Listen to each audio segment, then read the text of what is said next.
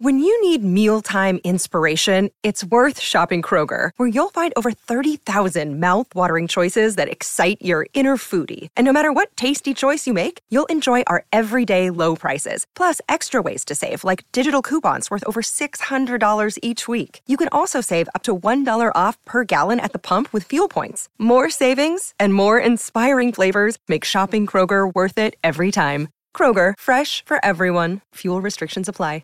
Hello, kids, it's your Auntie Kath. Now, as you probably know by now, you might hear words like and in this podcast. Oh, and that's one of my favourites. So, if you've got little ears around, you might want to listen another time. Or if you like, keep playing. They might just learn something. The little uh, lovely listeners, before we get cracking, I've got some deathmin I need to address. If you're listening to this, it means you haven't already subscribed to our bonus podcast, Six Feet Under. And that is truly fucking tragic. Each week, after our guests have croaked it in the main episodes, they join us to dig into your dead good emails and tell us what they're taking to the grave with them. A word beginning with G. Uh, Oh, all I can think of is G Street. For just three ninety nine a month, you get an extra episode, and everything is absolutely ad free. The bollocks. So, what the hell are you waiting for? Subscribe on Apple Podcasts or head to oh, where there's a will there's a for details. Right, that's enough of that malarkey. Let's get on with it.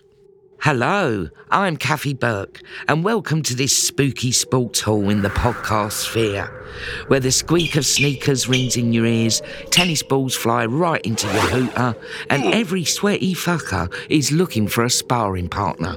Oh, and look, here's a little youngster doing some teddy bear rolls on the mat. Oh, isn't he cute? Oh no, never mind. He's just been kicked in the bollocks by a cartwheeler. Ah, that's got to hurt. Ah.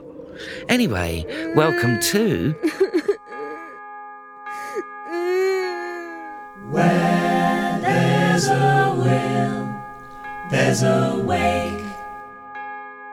As we commentate on the race to the finish line, it's time to welcome our guests to this harrowing hell. Now, on some podcasts, you get people talking about the midpoint of life. On this podcast, we go straight to the end point your death. And this week, we'll be having a good old gab with. Gabby, Gabby, Gabby, Gabby Logan. Welcome. Oh, wow, that sounds very ethereal. Thank you very much for having me. Thank you so much for coming on because you're so blooming busy. I think we've been trying to get you on since the beginning because cause I'm a big fan. Oh, I, I'm, uh, likewise. I was absolutely honoured to be asked to come on. Thank you so much. And do you know what? I um I listened to your wonderful memoir, the first half, yeah. and uh, which is fantastic. And do you know what, Gabby? I thought halfway through, I thought I don't think I've ever read or listened to a sort of sporting led Right. memoir before. Really? Yeah. And did it, did it feel sporty? Oh, definitely. Did it? Yeah, definitely. Mm. Well, it's really great about all your early days as a gymnast, Yeah, as yeah, a kid, yeah, yeah. and just sort of, well, just how it's changed for women's sport. Yeah. But also, you finished the book before the big women's football Yeah. Euro. Yeah. And it's lovely because you end the book sort of saying, you know, something along the lines of, you know, women's sport is changing. I hope it's going to get better and that more people are going to get involved. And then, literally six months later, It was the Euros. I know, and I did for the paperback. I, I wrote an extra chapter because it felt like it was missing. You know that that piece in the jigsaw puzzle. I think earlier on in the book I talked about how women's sport was like turning a tanker, Uh-huh. and you know that takes a, a long time at the start, and then suddenly the momentum builds, doesn't it? And that's exactly what happened. I think that summer that we were getting to the point where the tanker was finally turning, and you know the momentum was there. So, uh, yeah, it feels like we're in a different landscape. very much so. Wonderful. Do you think if all that had been going on when you were a young girl, do you think you'd have got into foot like Yeah. like playing football? Yeah, I think I would because I talk about it actually when I, in the book about we had like a five-a-side team for about three weeks, but we couldn't find anybody to play against, and we had a brilliant PE teacher who really encouraged us to do lots of different sports. But of course, if you can't play anybody, then you're not going to keep doing it, are you? And so the traditional Yeah. sports like netball and other things at school took over. But definitely now the pathway for girls, the grassroots sport is so strong. Strong. So, yeah, I probably would. I know so many ex male footballers who've got daughters who are playing football now because for them it just seems like a normal thing to do. Whereas my Yeah. dad thought it was weird, you know, Uh-huh. because he just he hadn't seen it happen. Even though we lived in Canada for a bit where girls did play. Well, I suppose it's, it takes a while, doesn't it, for people to get used to a new way. Yeah, You know. and there's still some people obviously who are slightly left in the dark ages on that, and you've I got to know. feel sorry for them in a way. Well, they'll be dead soon, babe. So, um, and talking of death. so, before we kick off about your fantasy death, we want to know.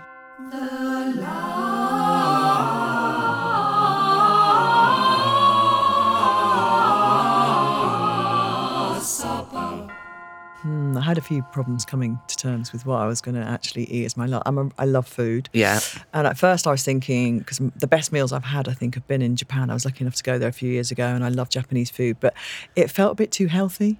Oh, yeah. You know, because I, I I thought I need to have something that got a little bit a, a bit more uh, to it, and so I love kind of ottolenghi. You know that that kind of like that Middle Eastern stroke Mediterranean food where you have Yes. like big plates of different vegetables done in different ways, but also then you might have you know meat and fish. So it means you get a load more food to choose from, I Mm. think, and then you'd have potentially a pasta course as well. Oh, so you nice. if you think of kind of like that um, that traditional Italian type food where you you have as you know they have pasta as a second course, don't they? Yes. So I'm thinking to make the meal go on a little bit, have have some pasta in there as well, and then I'm not really one for kind of a sweet tooth. I haven't got a really massive sweet tooth, but I like an affogato vanilla ice cream with a bit of coffee poured all over the top. Ooh. Which normally at night you think, oh, the coffee's going to keep me awake, but this doesn't matter, does Don't- it? it doesn't matter, no. So I'm kind of going for that kind of Mediterranean stroke Middle Eastern feast, you know, Mm. where you can get a bit of flatbread and dip it into the remaining kind of, you know, sauces. And it's Mm. it's a kind of combination of lots of different vegetables and meats and herbs and flavours. Oh, lovely. Mm. So now we'll move on to. The death. So, Gabby, hmm. you're a goner. Yeah. What the hell happened? Well, you won't believe what happened. Oh, mate. um, so I was asked to do a documentary series for Channel 4, which was investigating different ways to deal with mental health issues. And having done the Wim Hof show, Freeze the Fear, where I uh, explored breathing and ice, um, it was time for me now to try magic mushrooms. And as somebody who'd never tried a magic mushroom before, I was quite intrigued by this and the whole microdosing thing. So, anyway, I had this amazing trip. And within this experience, I started writing that I, I found a cure for cancer, oh, amazing. all cancers. Yeah. I, I had a plan for world peace, Uh-huh. stopping all wars. Mm-hmm. Um, I invented a car that ran on dirty water. I solved problems with the NHS, Yeah, yeah. also educational systems of the world. Um, it was going really well. And then I started to come out of the trip slightly. And I, I realised I, maybe there was a bit of avarice here, but I thought I'm coming up with something that is it was a bit greedy of me, that this is going to solve the world's problems. So I'm going to take another mushroom. Right. So I went off uh, back, and I was told on no uncertain terms, you're not allowed to take any more mushrooms because you can only take the one. Um, being somebody who I'm a little bit clumsy generally in life, and perhaps you know, kind of, I have occasionally, you know, I've had some interesting incidents with clumsiness. Um, anyway, I went back into the place where I got the mushrooms from, and I picked a mushroom up. Lo and behold, this one was the one. This was the poisonous mushroom. Right. And so it didn't send me into the trip to finish off on the seminal work of the 21st century. Unfortunately, it sent me into a deep sleep, a little bit like Snow White. I just fell asleep, and that was the end of me. I was I was a goner. It was a quite a, a sad moment for everybody who picked up the work because they knew it wasn't finished. But I left a huge, you know, kind of document to save the world, basically. I mean, this is amazing. I don't think we've had such a detailed demise. It's absolutely wonderful. You've really thought this through. So, what would the public response be? Well, of course, the Daily Mail still had the headline "Sports presenter dies of drug overdose." Um, Of course. forgot to mention the works that were left behind. Hmm. Uh, however, most people could see that while they were conflicted, because Middle England would still be conflicted about the fact that I was tripping at the same time, you know. Yeah. Channel 4 was quite pleased about this because I've actually never worked for Channel 4. It's the only Right. broadcaster I've never worked for. So I thought I'd give myself a job for Channel 4 while I was dying. Very good. Yeah, so Channel 4 was delighted with the outcome of this because the programme had viewing figures like you've never seen before. Yeah. And they didn't capture the final moments on camera, sadly, but they, you know, they got everything else. So, of course, it was top of the Channel 4 news. Yes. Um, and uh, and the public, the Channel 4 viewers thought it was great, you know. Of course. Middle England was still, as I say, conflicted though, because it still involved drugs. Uh, and it was mainly kind of, you know, second story on the BBC website, that kind of thing. Uh, Mushroom Weekly, however, full Ah. double page spread. That's it. And also, I think with a warning, warning, you know, yes. so, sort of mushrooms. Mm, Will. And, you know, Gabby was known to be clumsy. yeah. And, and was, She she often did things that perhaps were just my very close to the edge. Very close to the edge I lived. yeah. I was only ever one wrong mushroom away from Uh-huh. danger. But yeah, it was um, it was one of those news stories that the newsreader delivered with a slight twinkle in their eye. this person's died, but wait, you know you won't believe how. Yes. Um, and I think. My friends and family as well found it kind of like strangely comedic, and and I liked leaving them with a little kind of a little spring in their kind of you know. That's step it. It'd be sort of like, oh, typical of Gabby. Look at her. She's kept herself so clean all, All her these, life. all her life. You never even smoked a cigarette. No, I mean, that's amazing. Well, I think maybe when I was like 23, you know, just to go, what's that like? You know, and then realise, yeah, uh, yeah. why do people do this? Yeah, yeah. Yeah, listening to your book, I was like, oh, I would never be invited to Gabby's mum's. My mum, my mum you- used to have a plaque on the house, a gold plaque saying the house was called Valdor. That's what it was called when we bought it. Valdor is a no smoking zone. One of her best friends was like a 60 a day smoker. Oh, really? Yeah, uh, Carol Rackerson, who's no longer with us. And Carol would be like stumping her cigarettes out as she walked in the door. But uh, they were so, they were so strange because my dad's parents were 60 a day smokers. Wow. And they'd set their alarm for their first fag of the day, like in bed. So, my Oh, really? yeah. So my dad came from a smoking household, but he became one of those anti because he grew up in that household. Yeah. So you know, when he met my mum, they were like the anti-smoking militia that were just kind of like you know. Um, but of course, you're always going to have like my sister. Then when she, I remember seeing my sister having a fag when she was 13. I was like, oh my god, because of course she rebelled. She was the rebellious one. That, That's um, it. Yeah. But she was also doing uh, gymnast, wasn't yeah, she? she was a gymnast, but she was kind of like a bit more of a rock star gymnast. She was Right. because she was she was uh, picked up by select models when she was 15. She won a national competition and she came to London as a 16 year old, moved into like a house on her own in Wimbledon, and and she gave up gym at that point, and you know she was leading that kind of like 90s model lifestyle. So Nice. yeah, so she she kind of uh, she took the gymnastics on. She was in Cirque du Soleil then later on, but uh, at that point she was more um, more into the scene she was living in fagging it. well, I think most models at those stages lived on black coffee and cigarettes, didn't they? Well, So- that's it. Which you know, listen, this thing of uh, cigarettes help keep you trim is a load of bollocks, kids. You know what I mean? Because they never helped me with the weight loss at all. Okay. So, if you were uh, if you were to drop dead in the middle of recording your wonderful podcast, The Midpoint, who would replace you? Who do you think would be a good uh, person to? Oh, that's a very good question. I've had some very interesting people and their takes on midlife and where we are. And do you know, I think the person I'd like to replace me on that would be Claudia Winkleman. Oh yes, Because Claudia, who was in one of the very early episodes, had such a brilliant take on this period of life that she'd almost like was delighted to have reached her 50th birthday. uh not because of that kind of reason of, you know, people say, oh, we're privileged to reach our 50th birthday because we're still alive. She was more kind of like, at last I can kind of say, no, I'm staying in. It's eight o'clock. My pajamas are on. I know I'm not going across town to have dinner with you. No, I'm not going to that party, you know. Uh-huh. And that feeling of just really kind of like um, absorbing that midlife kind of moment and not being any kind of, you know, not trying to cling on to your youth in, in any way. Um, so, and for her obvious, obvious kind of comedy chops that she's got, I think she'd be a great person to step in. I think she'd be quite expensive though. Well, it's not my problem. now, Oh, yeah, that's 'cause I'm not there anymore. um, in fact, in my will, actually, I have left a, Mm. a, a portion of cash to pay for her to host the midpoint. Oh, really? Yeah, yeah. So uh, the kids aren't going to be happy with that, but Yeah. you know that's that's fine. It means they don't get anything, but You But know, I think that's Claudia- better for them. Yeah, and Claudia will appreciate it and use it properly Use it on some nice uh, black Black shirts boots. and black boots and black trousers. well, now we're going to move on to. The funeral. So I just got to do a little bit of housekeeping here, Gabby, which you know all about, being one of our top broadcasters. So, folks, before we get into hearing all about Gabby's funeral, let me tell you, it doesn't end here. Hit subscribe for access to our bonus content over on Six Feet Under, where we keep our guests with us a little bit longer and have a laugh at all your brilliant funeral tales. Plus, you get every episode completely ad free, including these main ones. Hurrah! So, to find out how to subscribe, just go to where there's a will, there's a wake.com.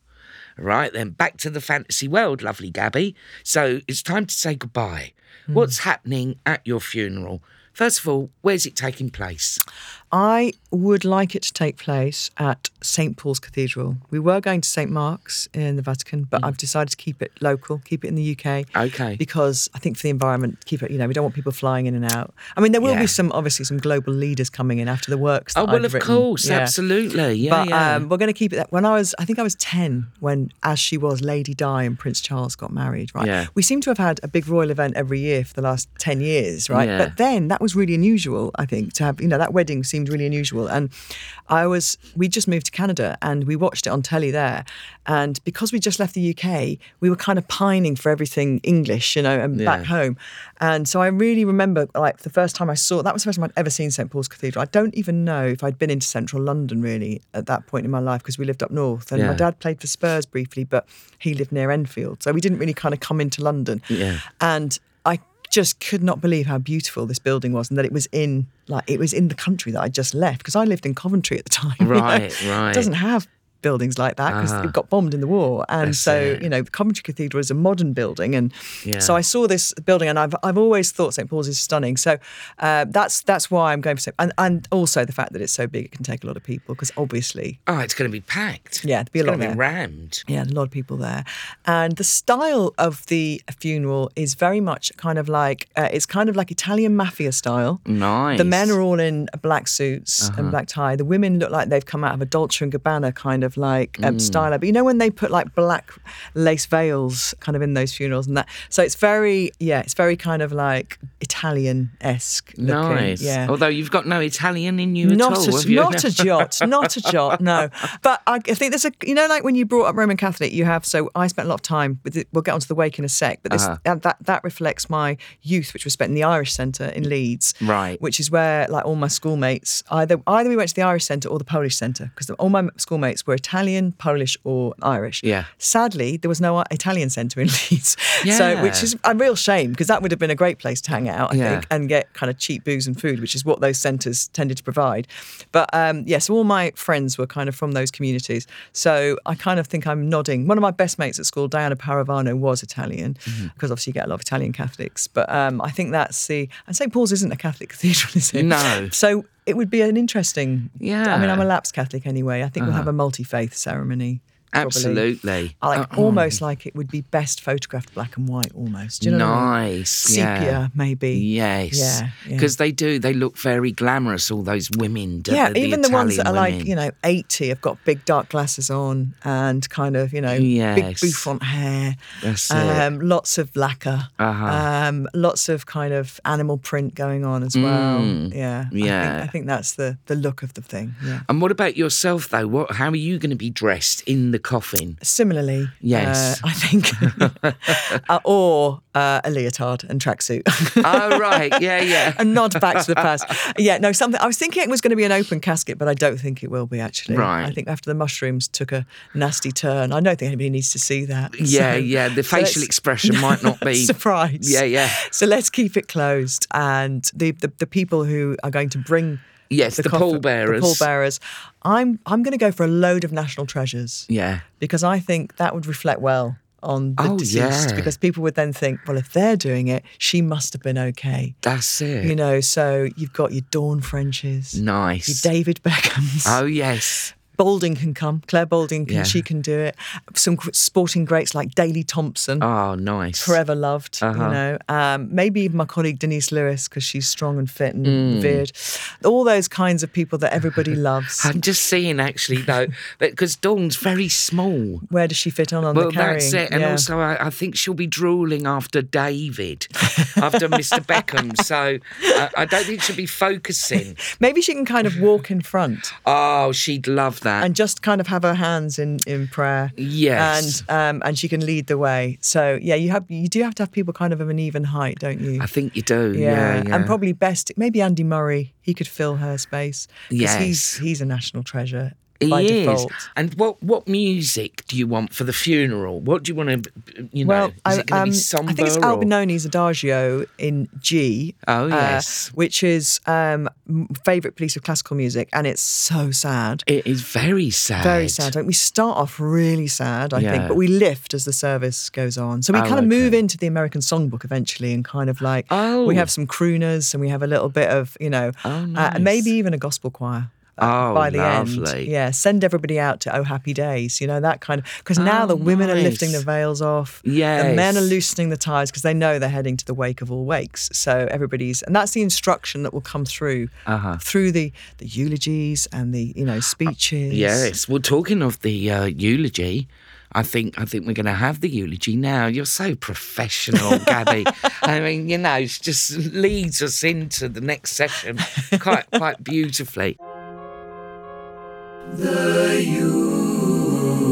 eulogy one of my um, oldest friends, and she considers me, I think, to be um, like a kind of big sister because when I first started at Sky Sports, she was there as a kind of runner. She was stacking videos in a cupboard one day, and I walked past her, and she's a few years younger than me, and I said hello, and then we just started knocking about. And when I left Sky, she took my job on Sky Sports News, and that's Kirsty Gallagher. So um, I, yeah, have no idea what the eulogy will be like. What a treat to have Kirsty Gallagher. Let's let's have it then, goddess. Gabby, Gabby, Gabby, or Gabina, as I always fondly called you. Well, didn't we have fun? Didn't we have fun? Over 20 years of friendship, doing everything together, growing up, making mistakes, travelling, boys, dating. Do you remember West Side Story? Oh my God, that was so funny. Just the best times. Thank you for being the best friend anyone could ask for, the best big sister, as you used to say. Inspiring, wonderful woman that you are, diligent, brilliant, clever, classy, clumsy, very, very clumsy. I mean, always smashing glasses, or I think more recently my favourite was dropping your phone under the Eurostar train on our way back from Paris. Couldn't have written it, but just fantastic. And, and you nearly killed me in a car crash. I Nearly forgot about that. Very, very nearly. But thank you. Thank you for your love, for your big arm around me. But listen, I was thinking, you know, Kenny's going to be quite lonely in that big house, isn't he?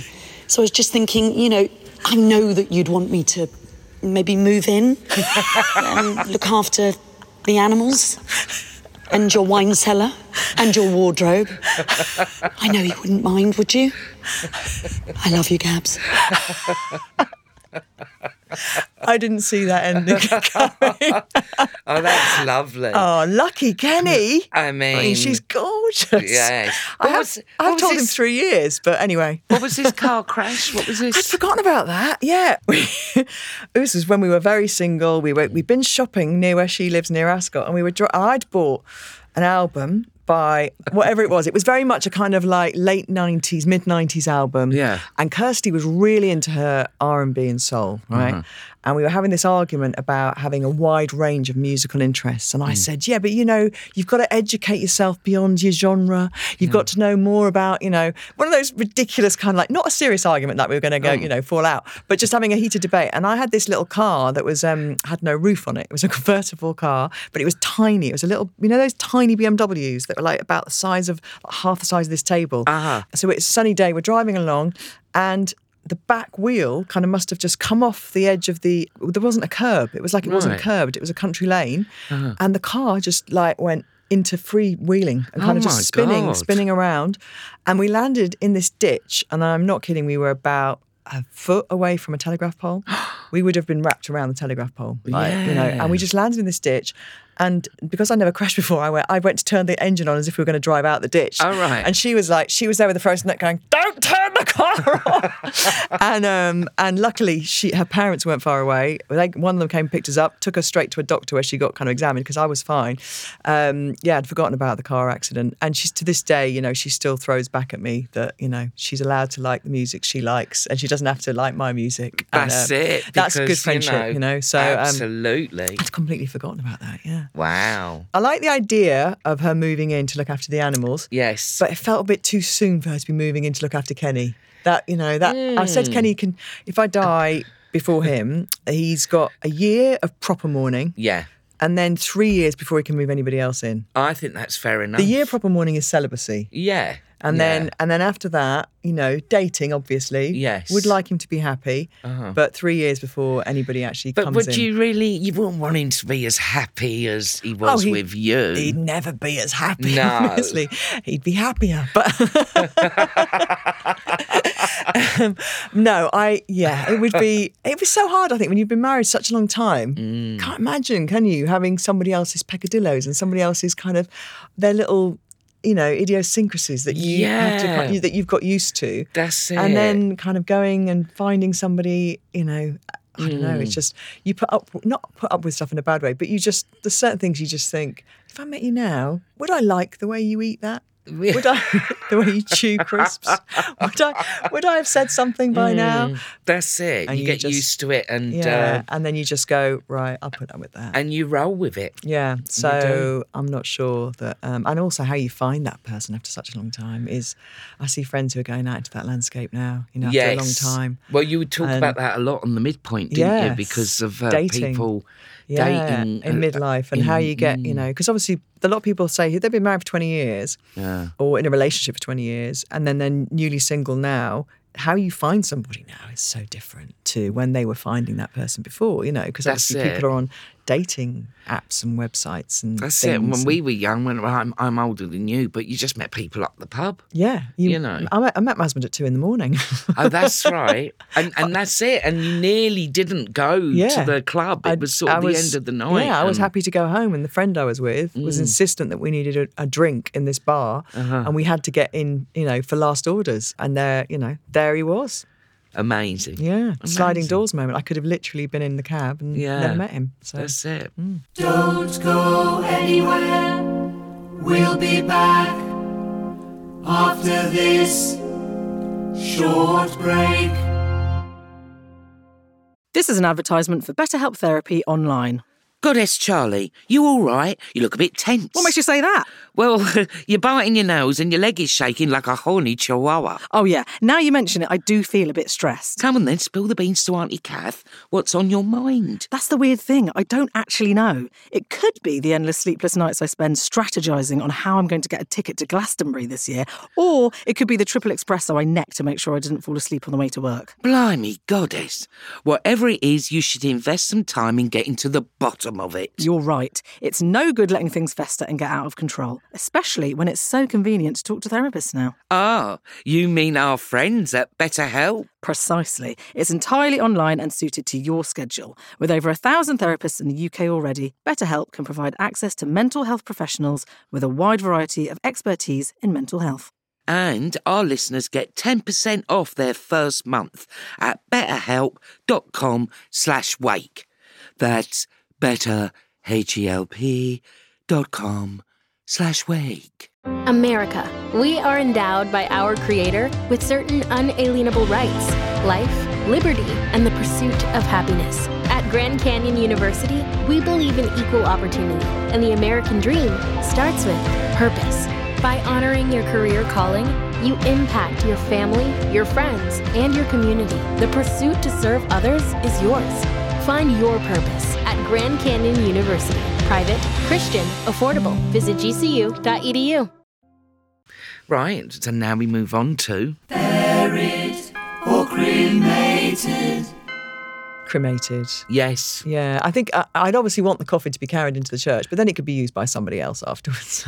I don't. Oh. So I, I don't know why you have to burn the coffin because it feels like a waste. Yeah. Well, you could have one of those eco coffins, but then you want the old uh, Traditional Italian, Italian, yeah, brass, everything great. So you could take me out Oh right. and put me into kind of like some like little bamboo kind of container or something. Uh-huh. I'd be quite happy. I, at that point, I don't care. yeah. you know. And I do like the, the idea that you want your coffin to be reused. Yeah, it does feel like whenever I unfortunately had to go to a few funerals last year and they were in Mm. crematoriums and when you see the coffin going through, you know, when they go through the curtains, which is quite dramatic, isn't it? For- Yeah. Especially for the English, not prone to those big dramatic kind of moments, you know, Mm. and that feels quite theatrical, doesn't it? For those curtains to kind of like, and they, it goes through.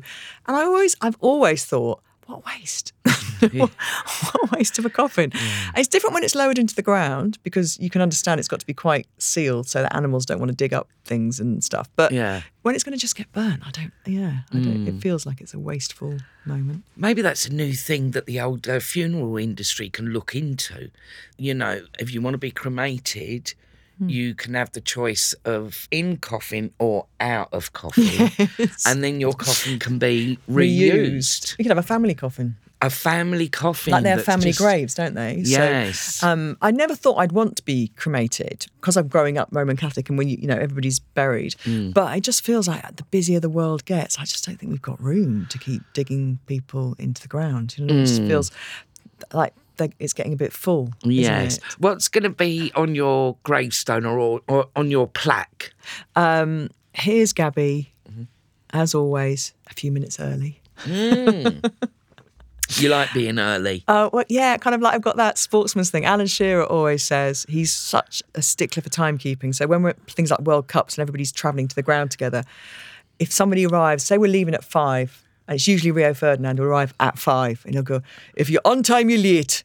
And brilliant. and I unfortunately do come from a bit of that school of kind of like I'm. My husband cannot stand it because we're on our way to a restaurant, and, he, and I go, "Oh, just give me the phone. I'm going to call and apologise for being late." And he goes, "We're not even. We're not late yet." And Yeah, go, yeah. yeah, but by the time we find a parking space, we'll be a few minutes late. And he's like, they'll be fine. Yeah. But you, when you ring up and say you're going to be late, they always say thank you because restaurants these days as well, they're so worried about cancellations, people just t- not turning up. They always say, oh, thanks for letting us know, you know. So I always, and I've got one friend who's the opposite of me, and she just always laughs because she's just like, you know, her timekeeping's kind of like all over the place. And she's, if she's 20 minutes late, that's a result, you know what I mean? She's kind of like, that's on time for her. But it's, Wow. I, I don't know why, do you know what I think it is actually, Kathy? It's a rebellion against, my mum had the opposite timekeeping. Uh-huh. Right. So I think I grew up panicked quite a lot that Mm. we were always going to be late. I thought football matches were 40 minutes each half because Right. going to watch my dad play as a kid, we always walked in five minutes late to the match. And we usually left just before half time so she'd get a good place at the bar. Yeah. So I was always like kind of going, come on. Like, and I spent, as the eldest child, I was like, come on, let's go. Come on, we're going to be late. We're going to be late. And when I was a gymnast as a kid and she had to kind of get me across to some, you know, motorway junction somewhere to meet a coach who was taking me to a competition, whatever, she'd make me, she's like, I'll take you, but you've got to wake me up with a coffee at six. And she, she was, so I, so I ah, was always like, she was the opposite of a pushy mum in that respect. You know, she was like, you got to wake me up and I'm not going to get changed. I'm just going to put my coat on over my pajamas and I'll take you. Yeah. So I think I probably grew up fearing being late. Uh-huh. You know, that was kind of my, uh, yeah, anxiety. And so, what what you going to have written on the plug again? Tell Here us. lies Gabby, as always, a few minutes early. Beautiful. Yeah. Well, we will make Not sure- exactly profound. No, no, but but it, no, but it's very good because it's a sort of um, you know, it, it's sort of those little things that make up a, a human being's uniqueness. Yeah, You yeah. know, I think also it would make anybody who knows me would laugh. Yeah, I think. yeah, Yeah. I'm always like stupidly early, like half an hour early or whatever. Also, you live in London. I think anybody that has to deal with anything in London, you oh, know, Oh, you've just got to deal with traffic and That's it. you know a lot of unknowables. I mean, most cities in the UK are like that nowadays. Actually, I Yeah. go home to Leeds and I, you know, the traffic's just got ridiculous and you can't get anywhere anymore. Everywhere seems to be gridlocked, doesn't it? Or there's That's it. roads it closed used to, now it seems to take an extra hour if you want to go any great distance. Do you remember lockdown? You ever travel s- anywhere in lockdown? I did travel a little bit. It was sort of amazing. Surreal, wasn't it? yeah. Because I remember going to Llanelli Scarlets to do a rugby match. They played one of the big Six Nations games there that the lockdown happened before the last match of the Six Nations. Right. So they had to replay the game in the October. And I went to do the game with no crowd, obviously. And after, do you ever travel in Wales on the M4?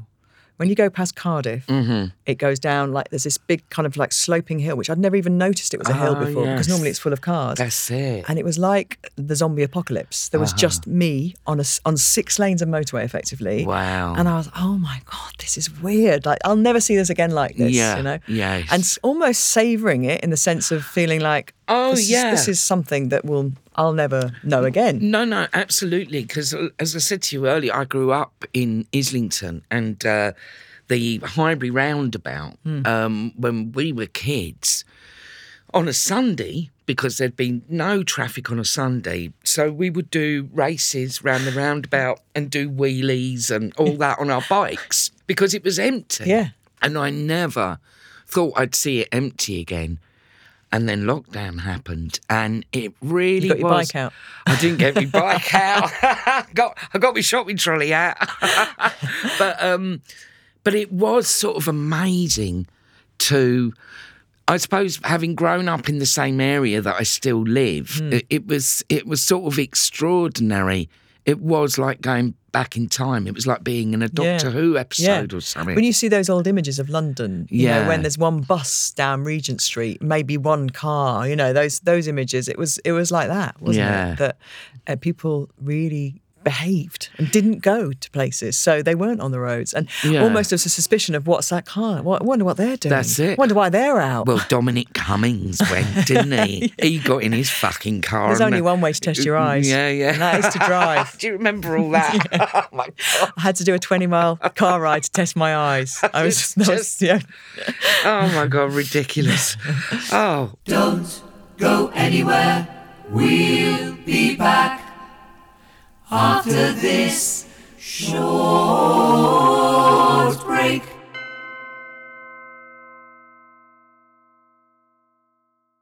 right. Now we move on to The will and the wake. So the will and the wake. So you've been laid to rest, but what's happening now? You've officially left the building. What's the wake going to be like? The wake is in complete contrast to the actual funeral, which is very formal. yes. Maybe a bit of Latin, harking back to the uh, the Latin teacher that I that I enjoyed learning Latin from. So anyway, that's done. We're now loosening the ties. We're throwing the veils back, the the lace, you know, kind of mourning veils, and we're going to the Irish Centre in Leeds, which Nice. is where I spent a lot of my youth, and it is much more kind of. I mean, I wouldn't say spit and sawdust, but it's you know, it's a bit kind of basic, let's say, in Yeah. terms of the you know, it's not it's not particularly glamorous location, but it is fun, and there's probably some kind of band which is slightly Irish folky band, kind of cross between the Waterboys and the Pogues, you know. So it's that kind of vibe. Someone there. you'd find at the back of. Uh, do you remember? Did you your guys ever get the Irish Post Yes, newspaper? yeah, yeah. And it was at the back of the Irish Post was the lo- the, the band. That the you could band, Get. yeah, yes, yeah, yes. and um, so there was always live music on when I was going there as a kid, and so Uh-huh. that's that's kind of what the vibe would be there. And then instead of kind of having you know formal kind of speech by anybody, people just occasionally grab the mic and tell a story, you know, and then it, it just rolls on and on. till, you know, Nice. two, three in the morning. Is it going to be a bit of a fight because you Usually know, yeah. round, and somebody will probably get off with somebody else's wife. I mean, that always happened at the Irish. Somebody was getting off with somebody else's. Usually they were girlfriends and boyfriends at the time, obviously, Yes. 16, 17. Uh-huh. Um, and yeah, there'll be some kind of punch up. And my the last time I was in the Irish Centre, my my granny died two years ago. She uh, had her 90th there in the Christmas just before lockdown, Uh-huh. and and she'd already started to show signs of dementia at this point. But she had the best night uh, at the Irish Centre, and I still I remember going to get a round in. And it was, I think I've got seven drinks for about eleven pound fifty or something ridiculous. And I was like, Amazing. yeah, I was like, they're probably the same price as they were when I was 16. It was Yeah. amazing. And you could still buy a Claddagh ring downstairs and book a trip to Knock. And, you know, it was all, it was just the same as Yeah. kind of when I've been there as a kid. So, or a teenager. Nice one. Hmm. And what about the wheel? What have you got and who's getting it? Um, I don't really have anything like any one individual item that I. I think my friends, I do have a good shoe collection, and I think I'd like um, to distribute that between my best girlfriends because then I'm always taking another step forwards, aren't I? Oh, very nice, very deep. Yeah, I'd quite like that you know, and I, and you know they say that you never judge anybody until you walk a mile in their shoes. Well, they can all judge me now, can't Oh, they? Oh yes, They very can all- good. They can all they can all have a go. Uh-huh. Um, yeah, so I'd probably that. And the only thing I wouldn't want anybody like you know go through all my stuff in my house, right? Uh-huh. You know, I'm not bothered. There's nothing there really that's you know like a massive and terrible secret or anything. But I do have one photograph when you used to get photos printed, which my husband took in childbirth. And I know, um, I don't know what he was thinking. So my son came out first. I Yeah. had twins, and my daughter came out second. And he took a picture of my son's head emerging from. Oh, Kenny. Yes, I know. And he, and he didn't tell me because, of course, uh, we not of course, but afterwards we had twenty minute wait. Then Lois came out. And she she was born, and then I lost half the blood in my body, and I was rushed into theatre, and you know, Yeah. a bit of drama. And he'd forgotten to tell me he'd taken this picture, so I took the film to Snappy Snaps a few weeks right. later.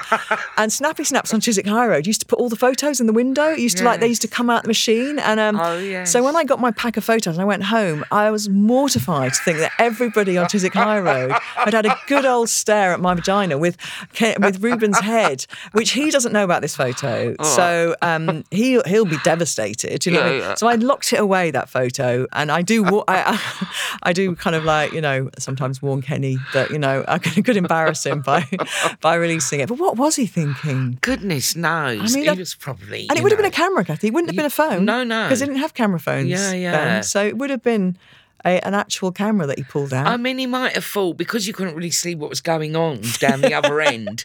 He probably thought, "Oh, Gabby would really like to." You'd like to know what yeah, happened. yeah, him. but Here he comes. yeah, there yeah. he is. Like, you, you could you could feel it.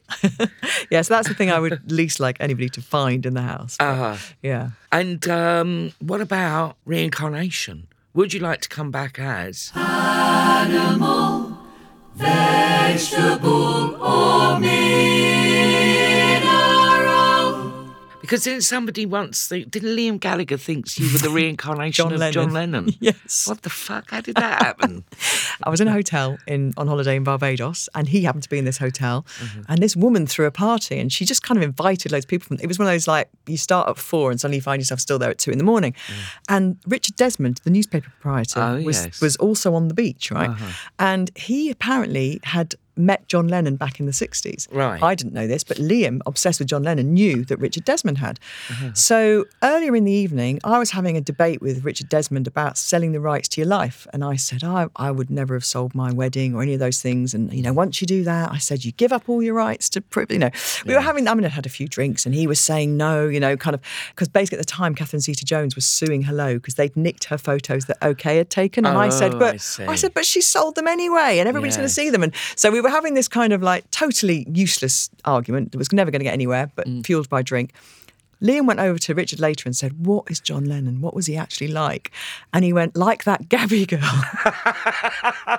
he goes, aloof and argumentative or something like that, you see. Yes. And so, but of course, Liam didn't hear that. He just heard, Like that Gabby girl. And then for the rest of the evening, kind of seemed to follow me round as if I was suddenly going to start, you know, properly incarnating John Lennon. So it was one of the more surreal kind of moments of my younger life. Yes, yes. But I wouldn't, I mean, coming back as John Lennon would be rather fabulous, wouldn't it? Mm. But I think I would come back. Uh, my husband was a bit crude. Mm. He said I should come back as a bicycle. Oh right.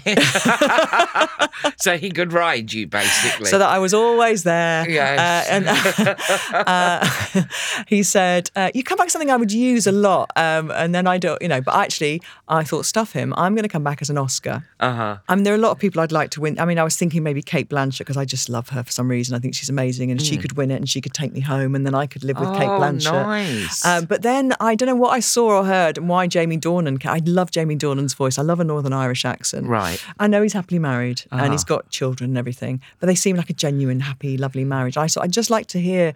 I'd like to live in a house that was, you know, uh, fun, Mm. nice accent. Um, you know, I don't know. Maybe somebody like he'd win it, or Uh-huh. if not Cate Blanchett, or, or maybe you know whoever the year I die wins.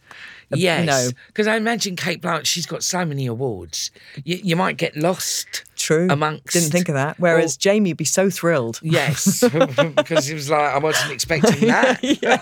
so I would go everywhere with him. Uh-huh. I'd be I'd be traveling around the world. Yeah, I'd come back as something that nobody's gonna that you're not going to want to throw away. Yes. basically, you know. So so something that people keep, or sorry, I'm now thinking I could be the football that England finally win the World Cup. Oh, with. the men, you mean? The Um, men? Well, or- the women haven't won it yet. well, the women haven't won the World Cup. No. yeah. Um, That's so true. yeah, either, either. But then somebody has to score a hat trick for it to be kept. Otherwise, it'll just get kicked away in the crowd, won't it? Oh, I see. yeah. So there's yeah, there need to be a bit more thought on this. I think. Okay. Yeah. We like It's all a the movable thoughts. thing. Yes. So, Gabby, we're almost at the end of this episode, which has been fabulous and thrilling. But before you take your last breath, we would like to know what your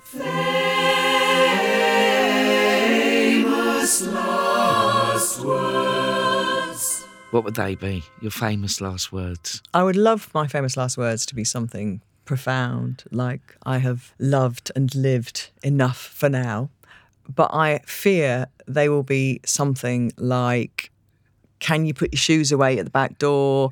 Or um, why has nobody taken the dog food out the freezer? Or um, who's emptied the dishwasher like this? Or who's stacked it like this? Yes. You know, those phrases that I, I seem to repeat on a daily basis. So um, um, I think it is far more likely to be one of those. Um, Okay. yeah. So so yeah, we we could go with I think probably yeah. Why have you not taken the dog food out the freezer? I think that. would- I think I think that's a great way to end one's life. Um, with those final, why haven't you taken the dog food out of the freezer? I think that's wonderful. Well, listen, Gabby, thank you so much. You, you've been absolutely delightful, as I knew you would be, as well. I've been trying to get you on for fucking months. Um, but listen, lovely listener, we're going to give you some more because Gabby is sticking around on our subscription podcast, Six Feet Under where we rifle through your real life death anecdotes. So head to wheretheresawilltheresawake.com to subscribe. Thank you oh, again Oh, she- for she's going. joining us, Gabby. Is she going? Now you must be gone. Oh, she's gone. You've been listening to Where There's a Will, There's a Wake with me, Kathy Burke. My senior producer is Charlie Morell, and my producer is Naya Dio, or as I like to call them, my goddesses. Our engineers are Ed Gill and Matthias Torres Soleil. Marketing by Kieran Lancini. Our production coordinator is Lily Hambley. Music by Jonathan Rathbone, and the executive producer is Ollie Wilson.